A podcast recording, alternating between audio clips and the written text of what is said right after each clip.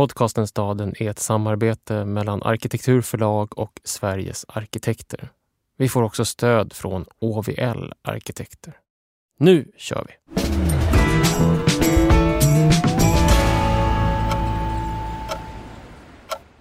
Den 10 april 1940 rapporterade tidningarna i Stockholm om en tragisk olycka.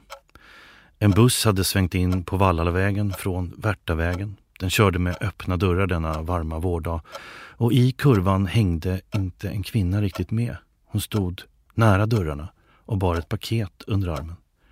Hon tappade balansen och åkte ut ur bussen, ut på körbanan och avled sedermera på Sabbatsbergs sjukhus.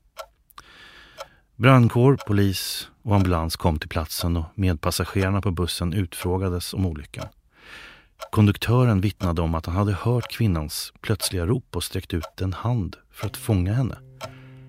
Hans fingrar hade nuddat vid hennes rock, men inte fått något grepp. Om konduktören hade fått tag i en flik av rocken, dragit henne till sig, hållit kvinnan kvar på bussen, vad hade hänt då? Hur lång livsbana hade det legat där bakom dessa få centimeter, dessa bråkdelar av en sekund? Av en annan möjlighet. Kanske ett långt liv. Ogjorda gärningar. Kanske ofödda barn. Vi tänkte i det här avsnittet tala om staden och tiden. Om att vänta på tillfället i staden. Om den evigt omogna människan under mellankrigstiden. Om hastighet, slump, järnvägar, tidtabeller och fotografiet som plötsligt visade sig kunna vara tidens härskare. Och hur vi också har blivit våra egna tidsstudiemän. Det här är podcasten Staden och jag heter Håkan Forsell. Och jag heter Dan Hallemar.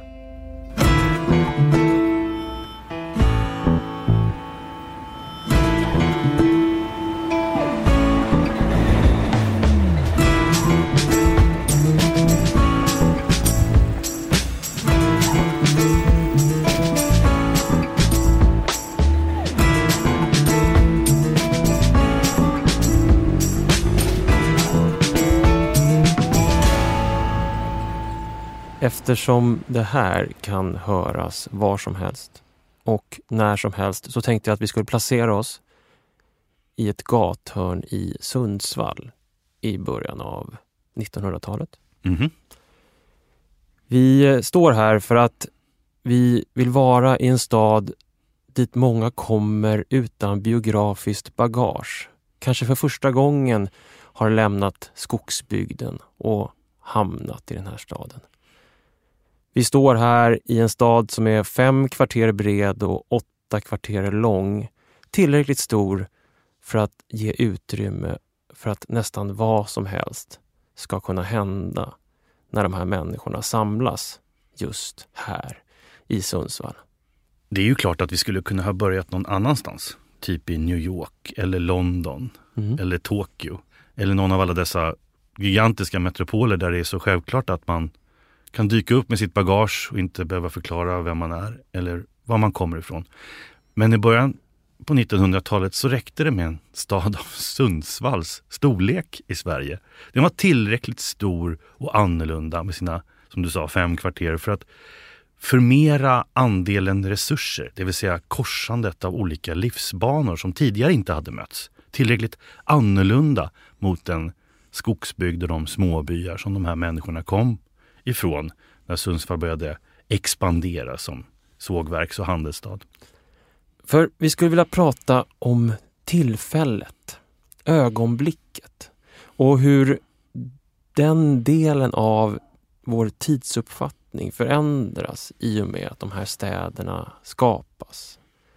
För staden, till skillnad ifrån byn eller landsbygden vid den här tiden, den låter oss vänta på att det där tillfället ska komma. Någonting som förmodligen inte hade skett i byn.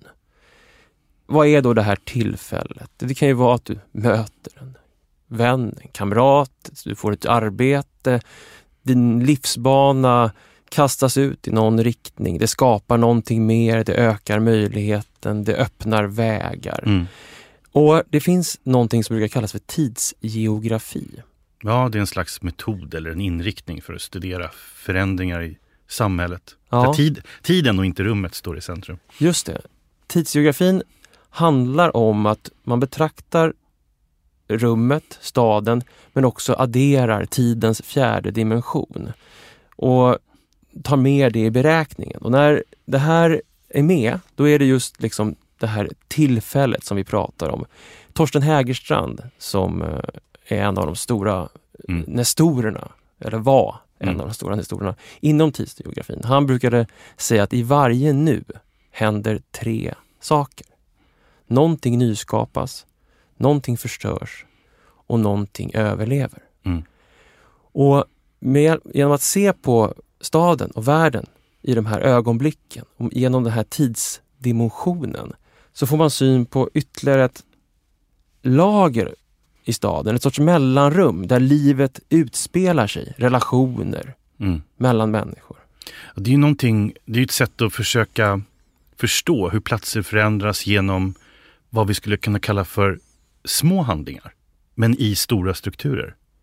Alltså de där tillfällen när individuella dygns eller livsbanor eller rutiner sammankopplas med olika typer av eh, andra liv och andra projekt som pågår. Mm. Det verkar ju vara en särskild liksom, epok som blir väldigt intresserad av vad den individuella tiden är värd och vad man kan göra med den. Mm. Um, och hur man kan använda den som någon slags liksom, bricka i ett spel. Sådär. Lite våghalsigt kan jag liksom typ satsa min tid. Mm. och det är eh, tiden kring första världskriget, 1910-tal och mellankrigstiden. Så uppkommer det ju ett fenomen som dels då är naturligtvis en slags stark uppvärdering av ungdom i sig självt. Mm. Och en ungdom som också blir allt mer obenägen att binda sig. Mm. För den som har bundit sig har ju då upphört att vänta på tillfället med stort T. Eh, och just som i den traditionella livsformen så gällde det ju att binda sig i tid för den som inte band sig förblev obunden och det var på alla sätt en liksom mindre fördelaktigt sätt att leva sitt liv mm. i ett statiskt samhälle på det sättet. Men här på 20-talet så har just den här individualiteten växt sig så pass stark. Och den har liksom, det är så många som känner förtroende inför att det här är det sättet vi kanske bör leva.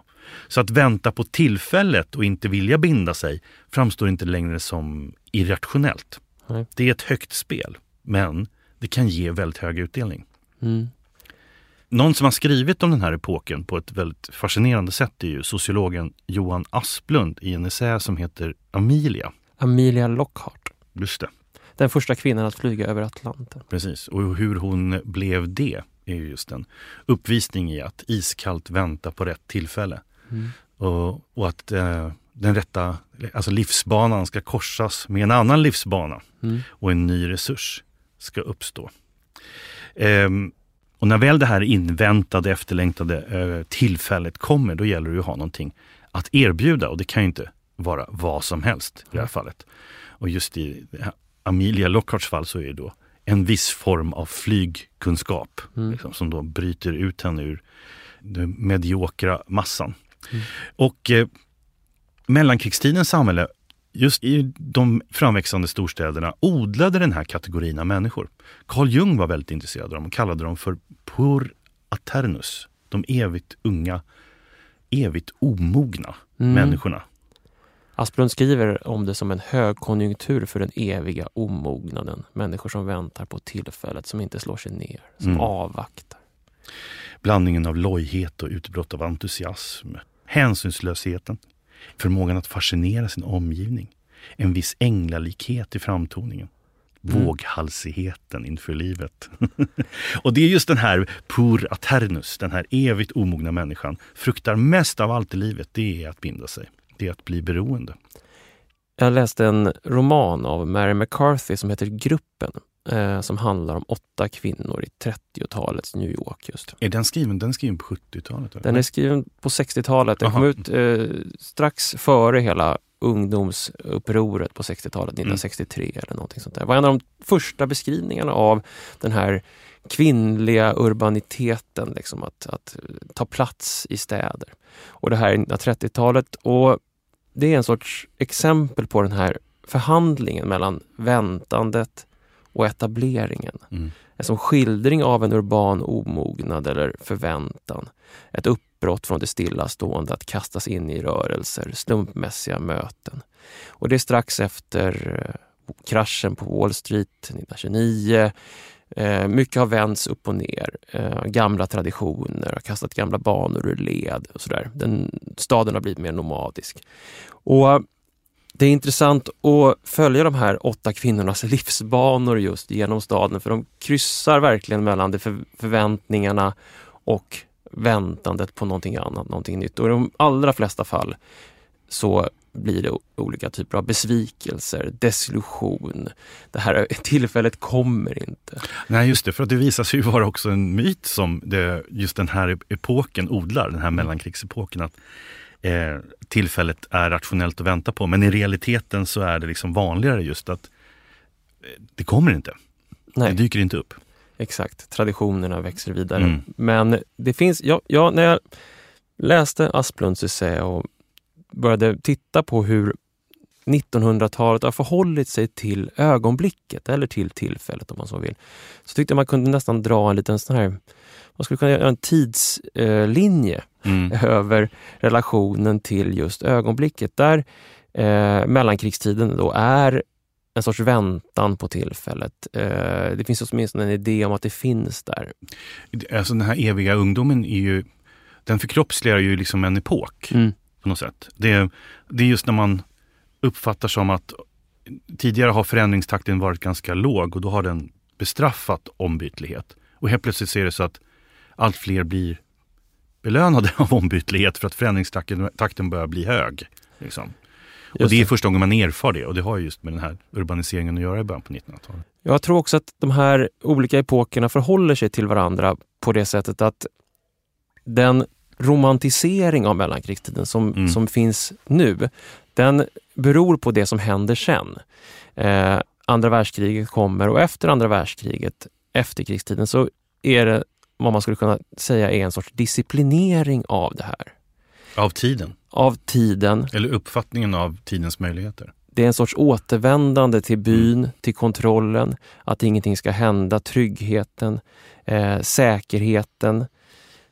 Rent konkret de nybyggda villaförstäderna eller new towns av olika slag. Det finns ju behov av ordning också efter just världskrigets liksom, kaos och liksom, alltså uppslitelse. Man, som också drabbar vår uppfattning om tid, att vi behöver liksom ordna in den. Exakt. Det långsiktiga målet blir viktigt. Hypotekslånet, den bundna människan. Det är lustigt för samtidigt så kommer hela bilsamhället. Hastigheten ökar men allting blir stillastående. Mm. Och redan när det här pågår under 40 och 50-talet så börjar liksom den dystopiska synen på det här stillaståendet att uppstå. Eh, situationister kunde säga vi är uttråkade i våra nya städer. Mm. Henri Lefebvre, sociologen, skriver eh, att tristessen är havande med längtan, frustrerad yrsel, ouppfyllda möjligheter. Han skriver, det finns ett magnifikt liv just runt hörnet, mm. gathörnet, tillfället, eh, som väntar på oss som eh, liksom en obakad kaka eh, som ser smöret, mjölk, mjölet och sockret men som inte får bli till. Mm. Mm. Eh, och Det där är liksom den här efterkrigstidens som han beskriver då, frustration som har gett upphov till hundratals filmer och böcker. Revolutionary Road, eh, mm. den typen av Mad Men. Mm. Den här villaförortens tristess och, och, och, och, tråkighet. Och sen, men sen kom vi då tillbaka till en period som liksom på något sätt annekterade den här, som du sa tidigare, den här romantiserade bilden av vad det tidiga 1900-talet och mellankrigstiden egentligen hade erbjudit. Mm. När man då liksom använder typ en defibrillator och får igång det igen, då är det ju inte samma form av organism som man har fått liv i igen. Nej, det där är, tycker jag är superspännande för att den här återupptäckten av staden som en eh, plats för den eviga omognaden om man så vill. Alltså den överförs till kanske snarare staden som en lekplats för den kreativa människan. Mm. Det är den staden som på 1990-talet eh, börjar formas och den pågår ju än idag. Det är mm. en sorts stadens storytelling som lovar det här tillfället men som egentligen i sin byggda miljö gör allt för att undvika osäkerhet, gör allt för att skapa trygghet och förutsägbarhet. Som ett stadsbyggande eller en stadsidé som handlar om att utplåna slumpen men ändå hylla nuet mm. och tillfället. Det är som att hypotekslånet har gift sig med den eviga omognaden och kommit fram till någon sorts... Det som eh, science fiction-författaren William Gibson i en artikel 1993 beskriver Singapore som ett Disneyland med dödsstraff. Mm. eh, det är som att man vill ha allt. Och då tänker jag på det som Torsten Hägerstrand sa igen, att varje, i varje nu händer tre saker. Mm. Någonting nyskapas, någonting förstörs och någonting överlever. Alltså man måste förstöra någonting eh, för att någonting ska skapas och någonting kommer att överleva. Nu är det som att i det här 90-tals romantiska urbana livet så är man helt upptagen med att laga. Men eh, man förstår inte att man måste också förstöra någonting Nej. för att kom komma vidare. Alltså det finns en inbyggd konflikt man vill undvika konflikterna i staden mm. och det är det som liksom blir kärnan i hur utveckling sker här. Tycker man kan märka även inom andra, alltså inom konstarter och sådär också, eller populärkultur snarare, på 90-talet att man är, man är väldigt eh, nyfiken på att liksom tematisera de här ödes slumpen och ödets vägar, mm. trajektorerna, livsbanorna och så. Jag tittade om på en film från 98 1998 som heter Sliding Doors mm. med Gwyneth Paltrow i en av huvudrollerna. Ja, hon är så urtypen av den här eh, urbana mm. trajektoria, livsbanekvinnan. Ja, hon är en busy eh, kvinna i karriären som eh, begår ett misstag eller blir utmanipulerad i sitt arbete i början, får sparken och då eh, lämnar arbetet för att åka tillbaka hem och i en sekvens så missar hon tunnelbanan. Det här Sliding Doors är just en anspelning på att hon då i en sekvens inte kommer med tunnelbanan. Av olika liksom banala skäl. Och i den andra alternativet så kommer hon med tunnelbanan och hinner hem för att upptäcka att hennes pojkvän är otrogen mot henne. Den delen av hennes, livs, hennes trajektorie skickas i en riktning. Mm. Medan den, den delen av henne som inte kommer med tunnelbanan skickas i en annan riktning. Och det här är ju Alltså Londons Metro har ju en avgörande inverkan på den här plotten. Och överhuvudtaget så är just den här iscensättningen av slump, eh, men just som en slags kuliss bara, eh, väldigt viktig för, för den här filmen. Och som gör den också väldigt, den känns som ett tidsdokument för hur man liksom försöker just återskapa känslan av att städer är ändå lite farliga, de har liksom stora hål av möjligheter och så. Men det är ändå bara en, som en blek spegling förstår man av den här mellankrigstidens verkligen ibland helt eh, mörka. mörka och jävligt liksom, skrämmande eh, resultat av de här trajektorierna som mm. krockar med varandra. Men eh, 1990-talet har liksom återigen blivit medveten om den här parallelliteten att den är attraktiv för att skildra stadsliv. Mm. Eh, filmen Sliding Doors är ju liksom en remake, lite parfymerad remake av en Kieslowski-film som heter Ödets nyck som kom, eller den spelades in 1981 men den censurerades i Polen och släpptes egentligen 1987 först. Man anar en annan stad bakom järnridån 1981. Ja, alltså den, den formen av iscensättning av urban slump och tillfälligheter. Det är här är det ju allt annat än en liksom, kuliss. Den är ju så oerhört existentiellt skärpt, Kieslowski-filmen i jämförelse. Handlingen är så här i någorlunda korthet. Huvudpersonen eh, som heter Vitek, han pluggar till läkare. Men eh, ger upp sina studier efter att hans far har dött. Och så ska han lämna sin hemstad och ta tåget till Warszawa. Och därefter så kommer då tre olika versioner på hur hans liv gestaltas beroende på om han hinner med det här tåget eller om han missar det. Och I den första versionen så hinner han precis med tåget. Han kommer fram till Warszawa, han går med i kommunistpartiet och i sin naivitet så råkar han ange sin flickvän och hon hamnar i häkte. Och han blir liksom en slags olycklig ung politruk, en klättrare inom partiet. I version två backar man bandet, han springer på perrongen och missar tåget den här gången och springer ner en stins och det blir liksom slagsmål mellan de två. Han blir fastdagen av polisen och han blir dömd till 30 dagars samhällstjänst. Och när han står där och tvångsdikar ut en park tillsammans med andra straffade så träffar han då dissidenter, motståndsmän, såna här samistad-författare, judar som har gömt sig och då ansluter han sig till den underjordiska delen av samhället istället. Det här är ju tiden omedelbart före Solidaritet i början på 80-talet. Och i den här andra versionen eh, av hans liv så spelar också den katolska kyrkan en väldigt stor roll, precis som de gjorde vid den här tiden, just för motståndet mot regimen. Och Vitek, han blir troende och låter eh, döpa sig.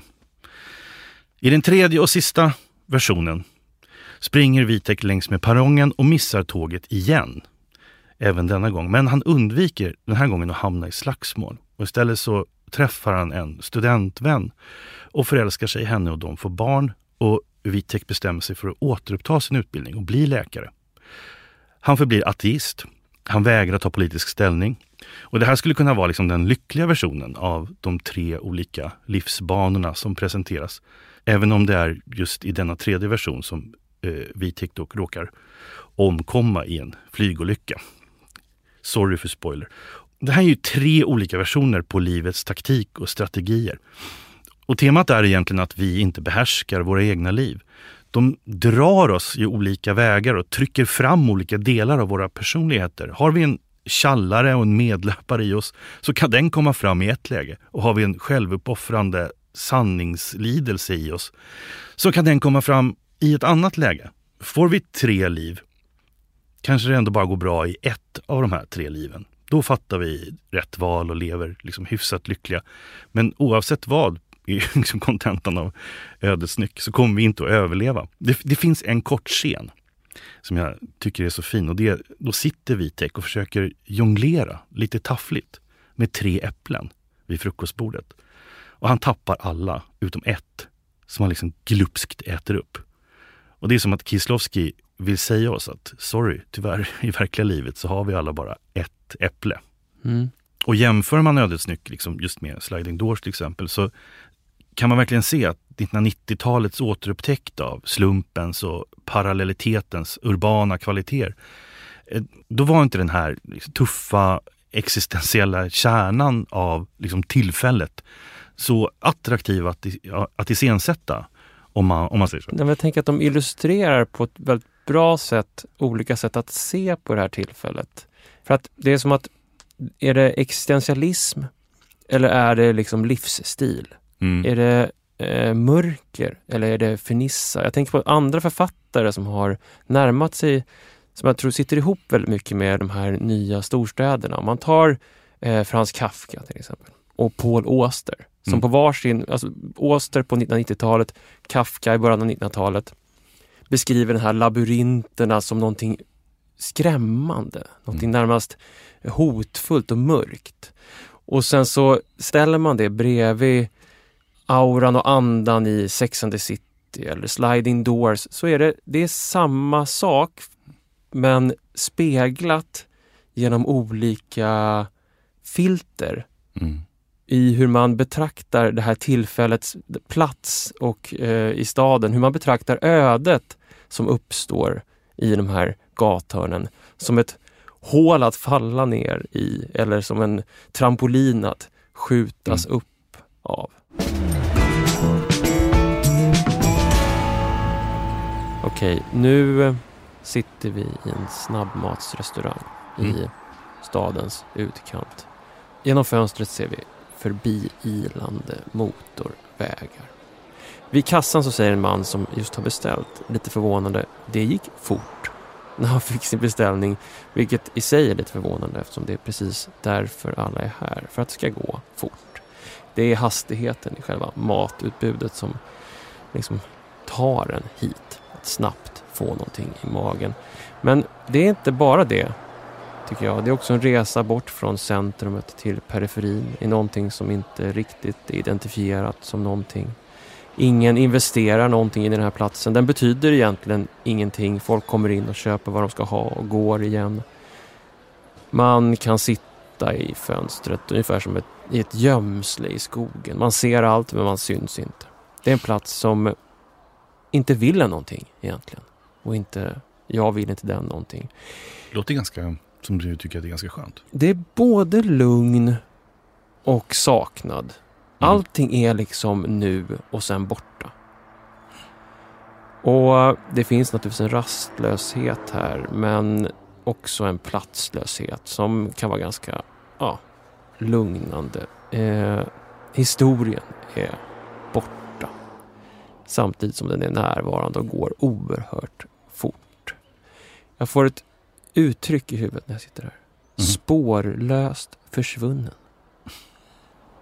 Det är fridfullt och lite ledsamt. Du är Augustinus på Daisys. Mm, jag känner mig lite så. När du satt här och filosoferade så hittade jag elfte boken i Bekännelser, slutet av 300-talet. Mm. Där han skriver Det finns närvaro av förfluten tid, närvaro av nutid och närvaro av framtid. Dessa tre finns samtidigt i själen och någon annanstans finner jag dem ej.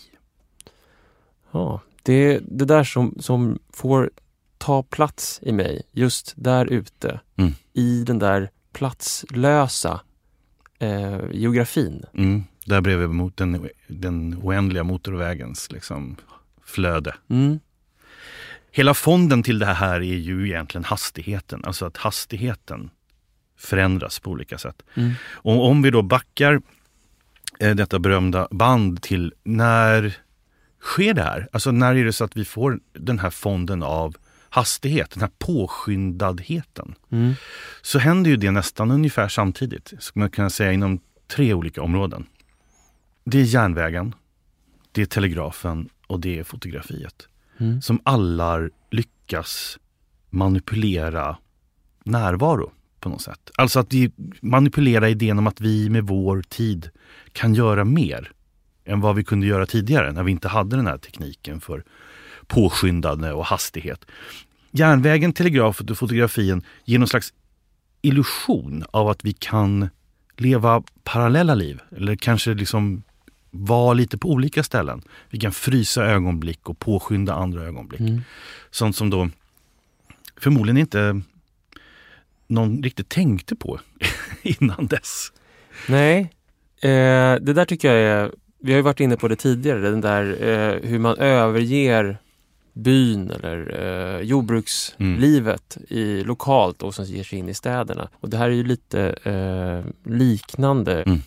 Författarinnan Rebecca Solnit har beskrivit den här förändringen och relationen till teknologi väldigt, väldigt fint. Hon är ju, hon är ju en av våra husgudinnor. Det måste vi ju liksom bara säga. Vi måste ju vara öppna med det. Man kan slå upp valfri sida i valfri bok så kommer man bli belönad. Så mycket kan vi i alla fall Precis. lova.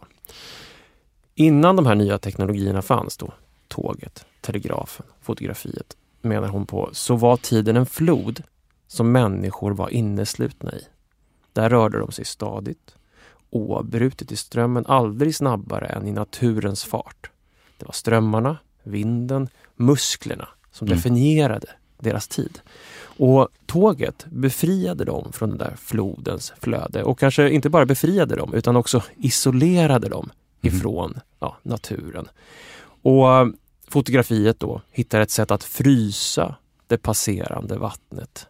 Och hon beskriver det som att under 1800-talet är det som om medvetandet hos de här människorna kliver upp ur vattnet, ur floden, upp på land. Som någon slags evolution. Liksom. Ja, exakt. Ah, okej. Och det här sker ju parallellt med Darwin när han tar, fram ah, liksom... det är intressant. Eh, och där uppe på land så är atmosfären tunnare. Utblicken längre. Mm. Ingen ström tvingar längre dessa förändrade människor att röra sig i en given hastighet. Men inget vatten håller heller upp dem eller bär dem framåt. Och jag tänker på den där tunna atmosfären. Mm. Den där långa utblicken. Det är precis den som finns där ute. Det är den du känner i Daisys också när du sitter Ja. där. På, ja. En tunn atmosfär med en lång utblick. Ingenting tvingar mig att röra mig i en given hastighet, men ingen bär heller upp mig. Mm. Jag är ensam på något vis i hastigheten. Alltså den här tunna luften, det här månlandskapet av frihet Mm. och tomhet. Mm.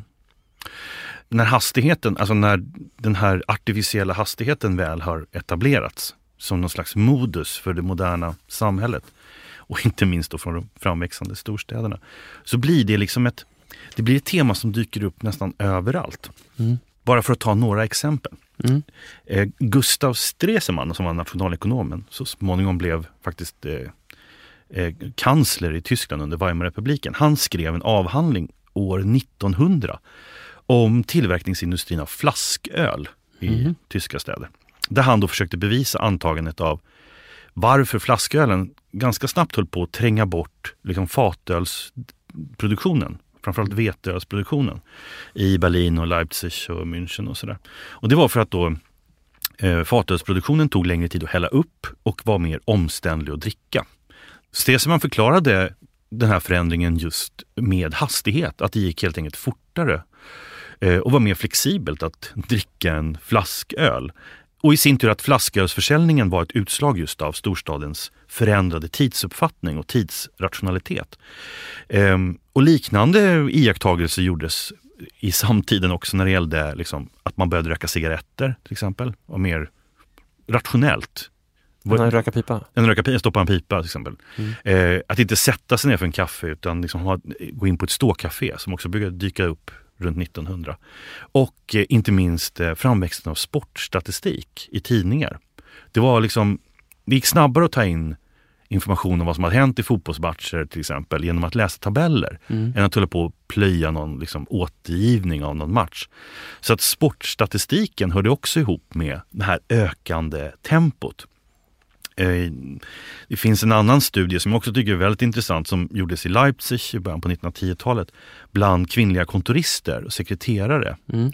i den staden. Och där pekade hon som skrev den hette Ida Kisker på att det var tidsrationaliseringen hade blivit ett slags yrkeslegitimerande raster, skriver hon. Mm. Som framförallt kvinnor var tvungna liksom att, att underkasta sig. Det var alltså för att få klara av att vara en yrkesarbetande kvinna i början på 1900-talet så var det att du måste klara av ett högt tempo. Och ofta var det här kravet mycket starkare just på kvinnor eftersom de var typ nya i, i arbetslivet än vad det var på män. Så den här tidsrationaliseringen, det här ökade tempot, börjar liksom, det sipprar in i alla små celler eh, i samhället i början av 1900-talet. Det finns ju drag av maktlöshet i relation till det här på något sätt. Jag tänker att tiden blir liksom viktigare än rummet. Mm. Alltså tiden tar över eh, vår upplevelse av platsen snarare än de här, det som finns runt omkring oss. Mm. Eh, när man går eh, på en gata, vare sig det är New York eller Sundsvall, så finns det liksom en rytm mellan så röd och grön gubbe. Som man liksom blir stadens liksom, rör rytmen, trumman som slår. Mm. Och jag kommer ihåg när vi var i eh, Köpenhamn och gjorde avsnittet om cyklande. Mm. Så var ju eh, de köpenhamnare, cyklande köpenhamnare som vi träffade väldigt irriterade på idén om grön våg genom staden. Att man skulle cykla och få grönt hela tiden om man cyklade i en viss hastighet. För att då skulle de behöva underkasta sig mm. en viss hastighet, en viss tidsberäkning som någon annan har gjort. Och de ville vara fria och mm. inte vara en del av den där... Liksom det finns en... Det är någon annans... Någon annan har satt tempot som jag ska leva efter på något vis. En anpassning till ett tempo, en stadens tidtabell i någon mm. mening. Det blir som någon slags uh, stämpelklocka ja. när man cyklar. Mm. Sådär. Jag kan verkligen förstå det som cyklingen då. Man vill ha vinden i håret. Mm. Eller i skägget. Får jag återvända lite och prata järnväg? Mm. Järnvägen är ju så eh, enorm, den har ju sån enorm inflytande som ett instrument för att reformera tid. Alltså den, den är ju lika betvingande som kyrkklockorna på medeltiden var för att ordna in hur vi uppfattar tid. Eh, och den tvingar ju också tiden att vara likadan överallt. Mm. Alltså varje nation måste helt plötsligt synkronisera sin tid, enas om att vi har en tid. Mm. Och det har ju att göra med att man med järnvägen så kommer ju också tidtabellerna. Just det. Tidtabellernas inträde är en slags textuell geografi. Mm. där man, tidtabellen är ett medium, det är en slags användaryta som kopplar ihop människor med, maskin, med maskinen, järnvägen i det här fallet. Mm. Och, det, och tidtabellen koreograferar också aktörerna i städer och på landsbygd. Så de kan röra sig för att mötas samtidigt. Mm. Eh, tidtabellen är ju, alltså den, jag tycker, den är intressant för att eh, den är ett slags verktyg för att, just som du sa, prata om rum men göra det utifrån tidskategorier. Så distans till exempel börjar uttryckas i termer av hur lång tid tar det dit? Mm. Inte hur långt bort är det att åka dit. Ehm, och en tidtabell innehåller ju också topografisk information. Den innehåller information om platser. Men inte, inte i klockform, inte i kartform utan just i tabellform. Mm. Ehm, så vertikalt, horisontellt ordnad, ordnat landskap som man ska resa genom. Just det. Och, alltså det, tidtabellen gör, jag läste lite om det här för att det här är intressant. Den gör alltså både varje resa unik, som varje resa är, men samtidigt mm. så är det en upprepning av samma händelse som redan finns nedtecknad och förutsedd i en tidtabell. Mm. Så det, det, går att, det är en resa som går att se på en affischering redan innan den sker. Järnvägsresan blir som ett nytt sätt att se och använda landskap. Som ett slags panoramiskt rum. Som du, kan, som, du kan titta ut över det landskapet när du reser igenom det. Och biljetten som du har köpt det är alltså kostnaden för en tids hyra av att befinna sig genom det här rummet. Mm. Och varje gång resan görs så måste du betala hyran igen för att kunna använda landskapet.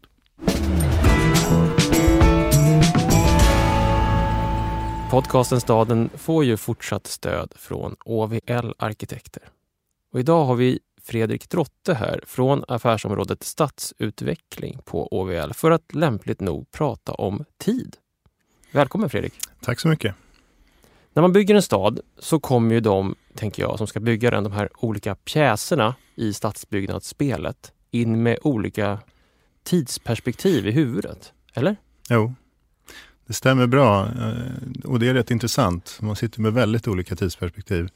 Alltså från eh, aktiebolagets kvartalsekonomi nästan till trafikplanerare eller miljöplanerares fyraårsperspektiv. Klimatförändringarnas 50-åriga perspektiv och kanske stadsutvecklingens 100-åriga perspektiv. Och alla de här ska på något sätt mötas i diskussionen. Transaktioner i finansvärlden de upptäcks och åtgärdas inom några minuter medan en VA-läcka kanske på några timmar, en mm. hål i gatan på några dagar och, och sen har vi ekosystem som tar liksom en generation att upptäcka, kanske två generationer och fixa till om det ens är möjligt. Jag tänker att det finns de här olika tidsperspektiven mellan de här olika aktörerna. Ibland kan man ju få en känsla av att lite grann som när man planerar sitt eget liv, att det kortaste tidsperspektivet alltid vinner. Alltså det som snabb behovstillfredsställelse, kvartalet vinner över hundraårsperspektivet. Är det så eller kan man tänka sig att det inte behöver vara så? Jag tror att man kan forma processen så att den där förståelsen uppstår. Det gör ju inte att finansvärlden kanske är mer intresserad av eh, liksom avkastning på längre sikt utan kanske fortsätter driva för att uppdraget ser ut så och liksom aktieägarna vill ha det på det sättet. Men, men just förståelsen underlättar samtalet i processen, så det är ena sidan. Och den kärnan i frågeställningen är väl det här, ja, men hur når vi de långsiktiga värdena då? Mm. Uh, och det tror jag måste angripas på helt annat sätt. Jag tror att alla aktörer som sitter kring samhällsbyggnad är rörande överens om vilka värden man kan skapa på längre sikt. Mm eh, i, alltså mätt i pengar. Men problemet är att vem får kapitalisera på de värden man skapar? Det, det är ju mm. idag med, med det system vi, vi har ofta bostad, bostadsrättsinnehavaren som, som får se värdet öka när omvärlden blir vacker och fin och kvaliteter ökar utom, utanför huset. Mm.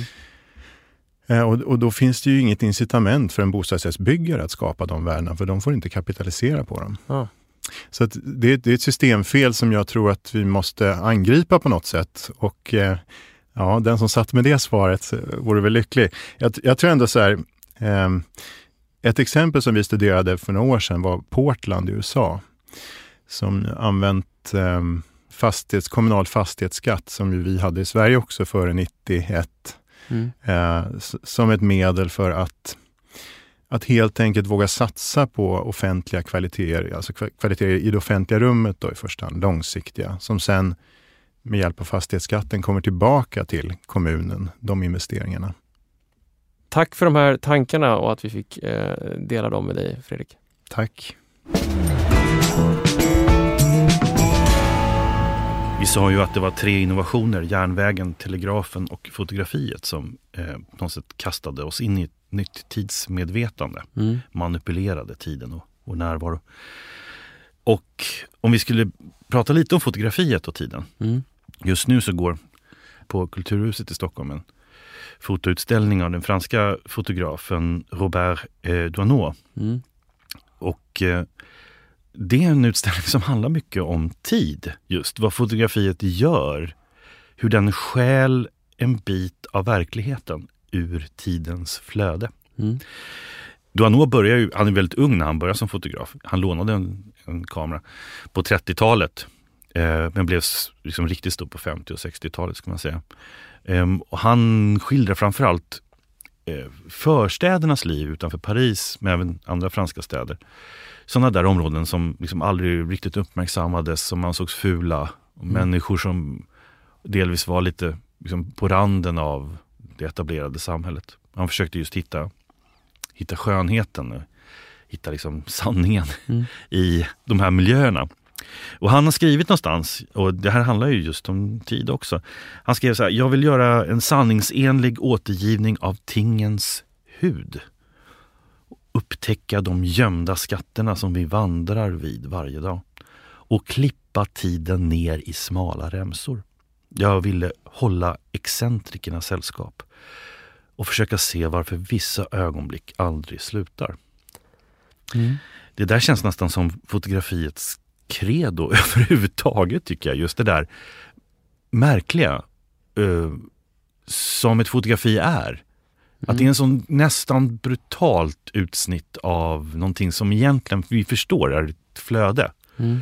Att det liksom klipper den där smala remsan och vi kan återvända till den där smala remsan. Glädjas åt den, bli sorgsna, bli nostalgiska, bli mm. upprörda. Och om och om igen.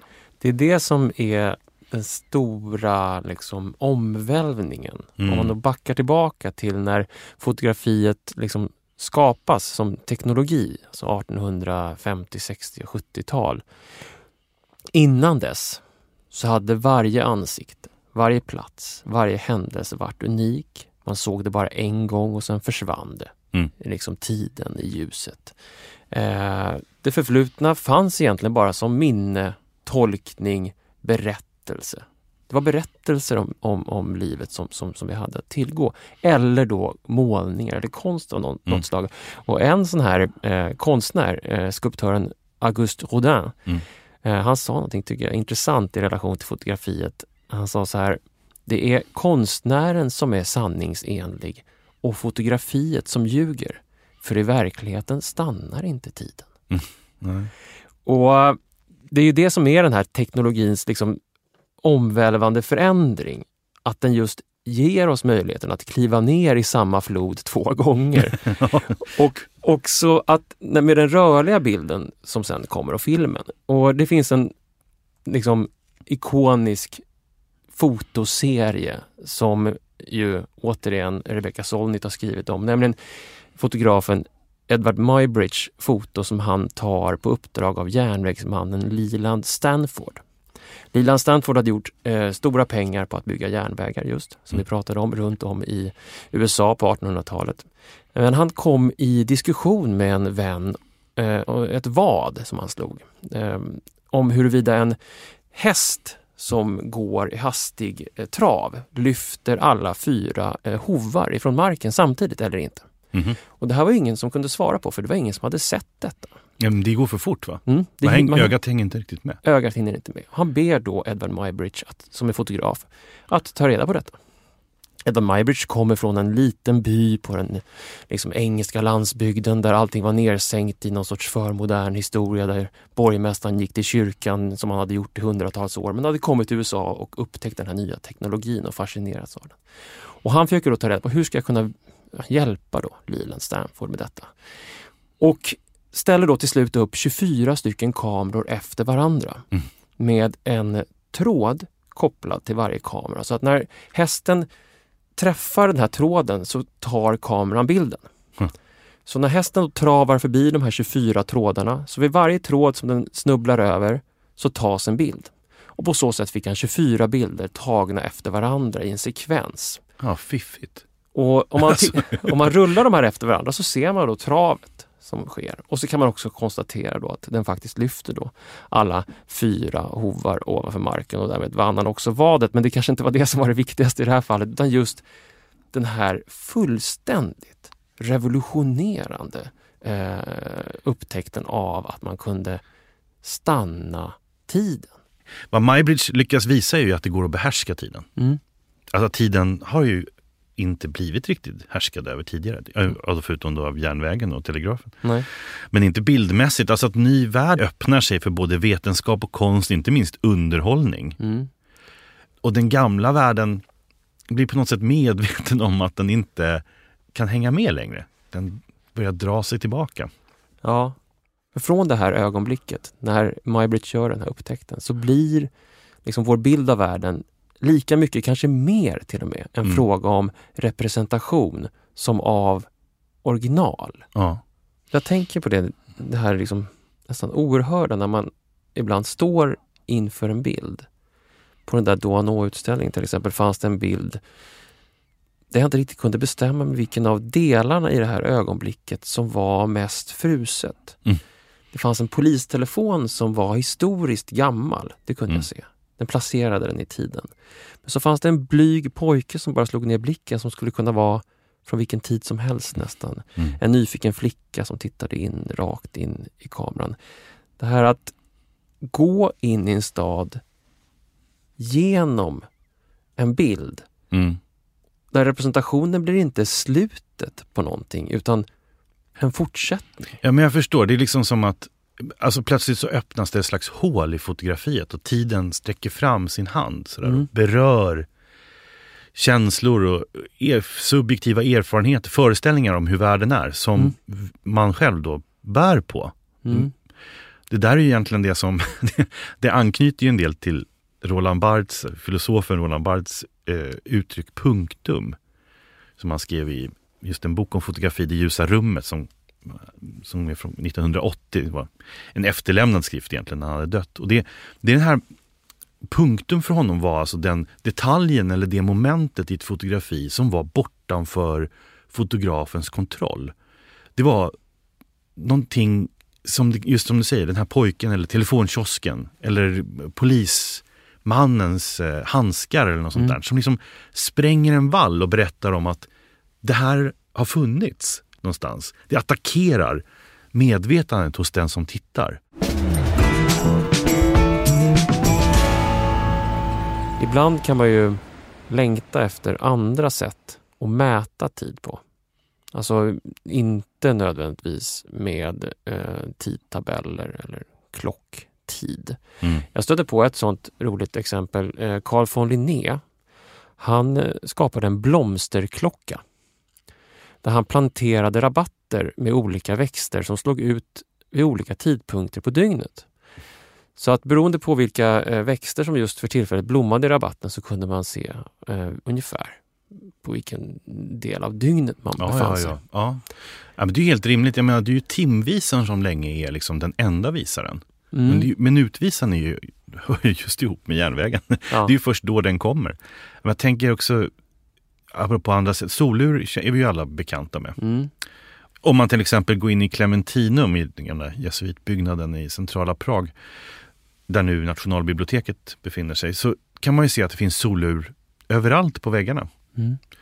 Och det är ju tanken att man då ska kunna se dem ifrån de olika korridorerna liksom inne i byggnaden Mm. och se ja, vad, vad tiden är på dagen, Mm. helt enkelt.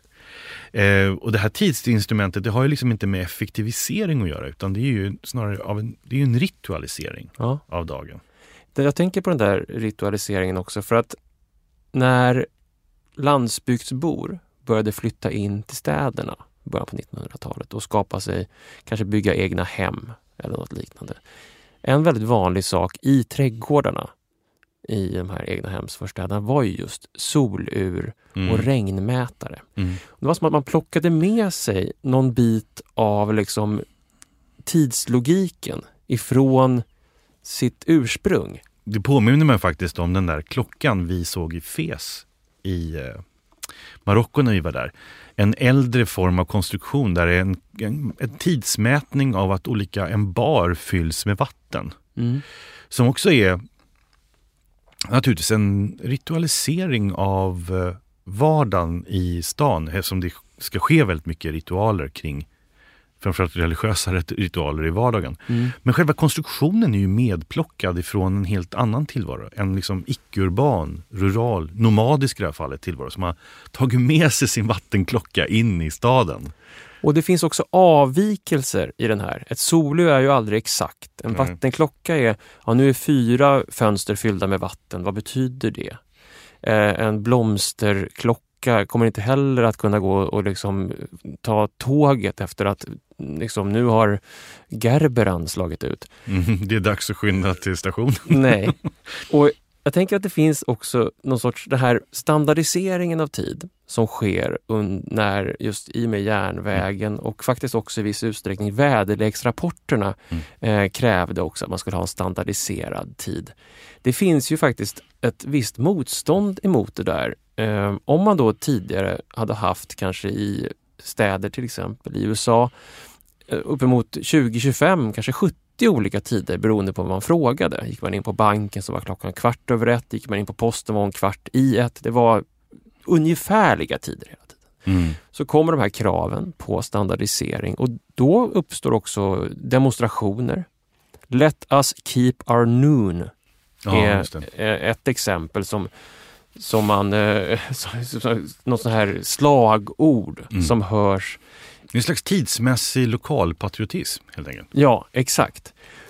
Och det finns en händelse som jag läste om skulle kunna betraktas som en sorts slutgiltig definiering av att världen går efter samma tid. Mhm. Att, alltså, att det finns en global tid som vi alla är underkastade.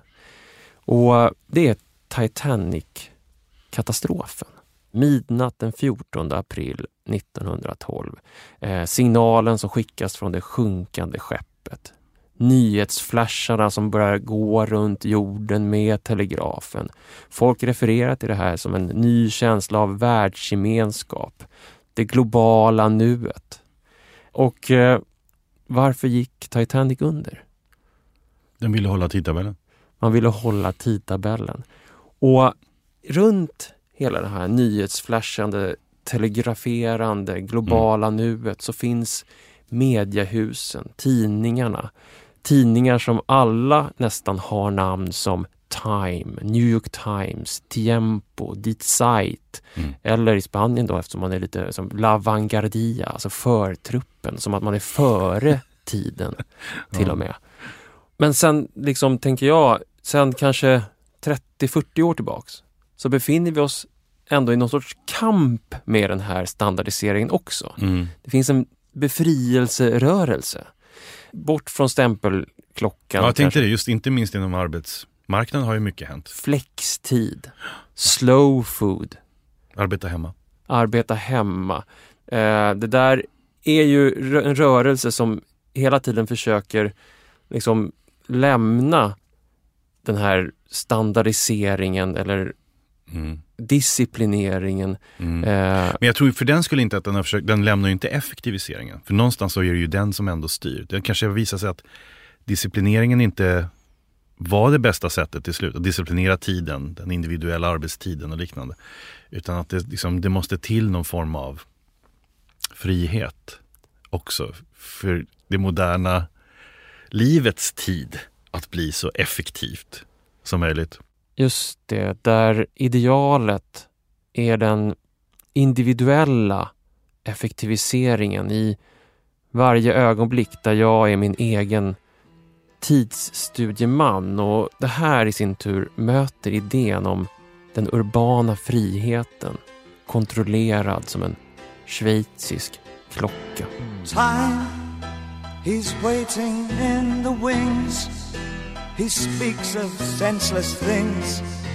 His script is you and me.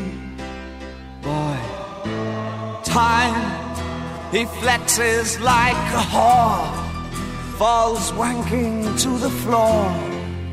His trick is you and me. Boy,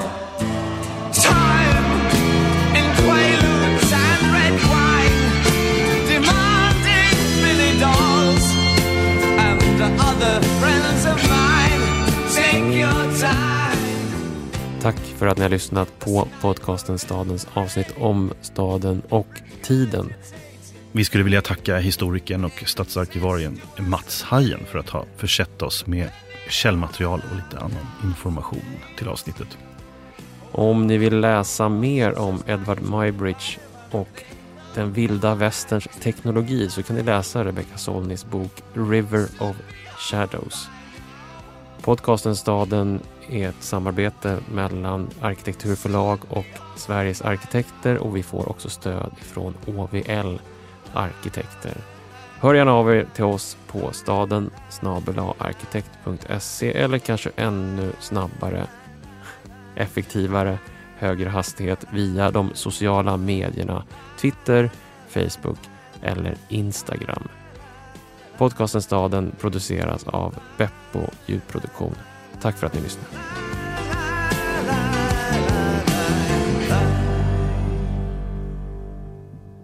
You are not a victim.